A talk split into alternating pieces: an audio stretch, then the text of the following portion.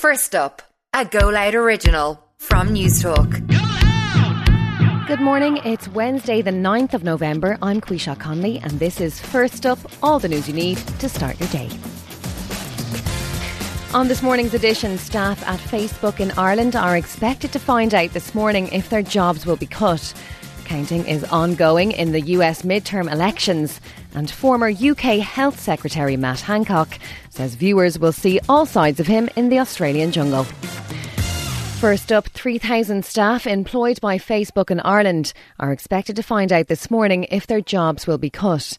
The company is reportedly due to make an announcement at 11 o'clock Irish time, where it's expected to outline thousands of job cuts to its global workforce of over 85,000 people. It was reported in September that Meta, the parent company of Facebook, was planning to cut expenses by at least 10%, in part through staff cuts.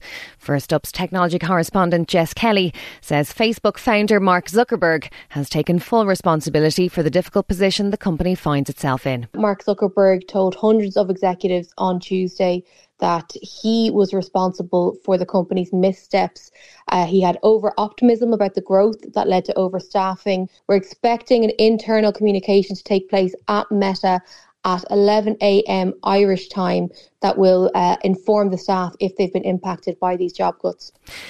Social housing could be used as shared accommodation for young people under new plans going to Cabinet today.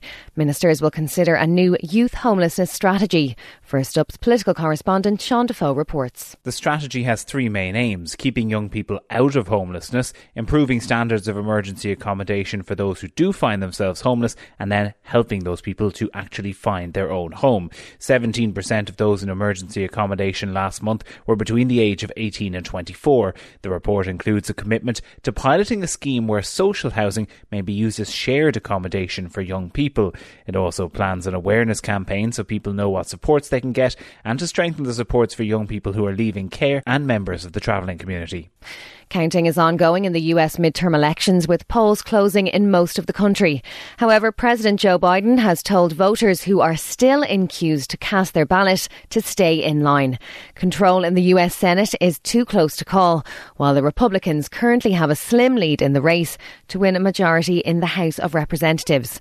Former US President Donald Trump is in Florida, where he's thrown his support behind Republican candidates. They are not the nicest people in the world, but they are brilliant financially. We're not going to see any great football stars in here, but we do see brilliant people. But uh, no, but they're great people and uh, very, very successful people, and they want what's good for the country, and that's why they're here. And Matt Hancock says survival in the Australian jungle is a good metaphor for the world I work in. His decision to go onto the show has been heavily criticised as he's still a working MP. Mr. Hancock is expected to enter the camp during tonight's episode.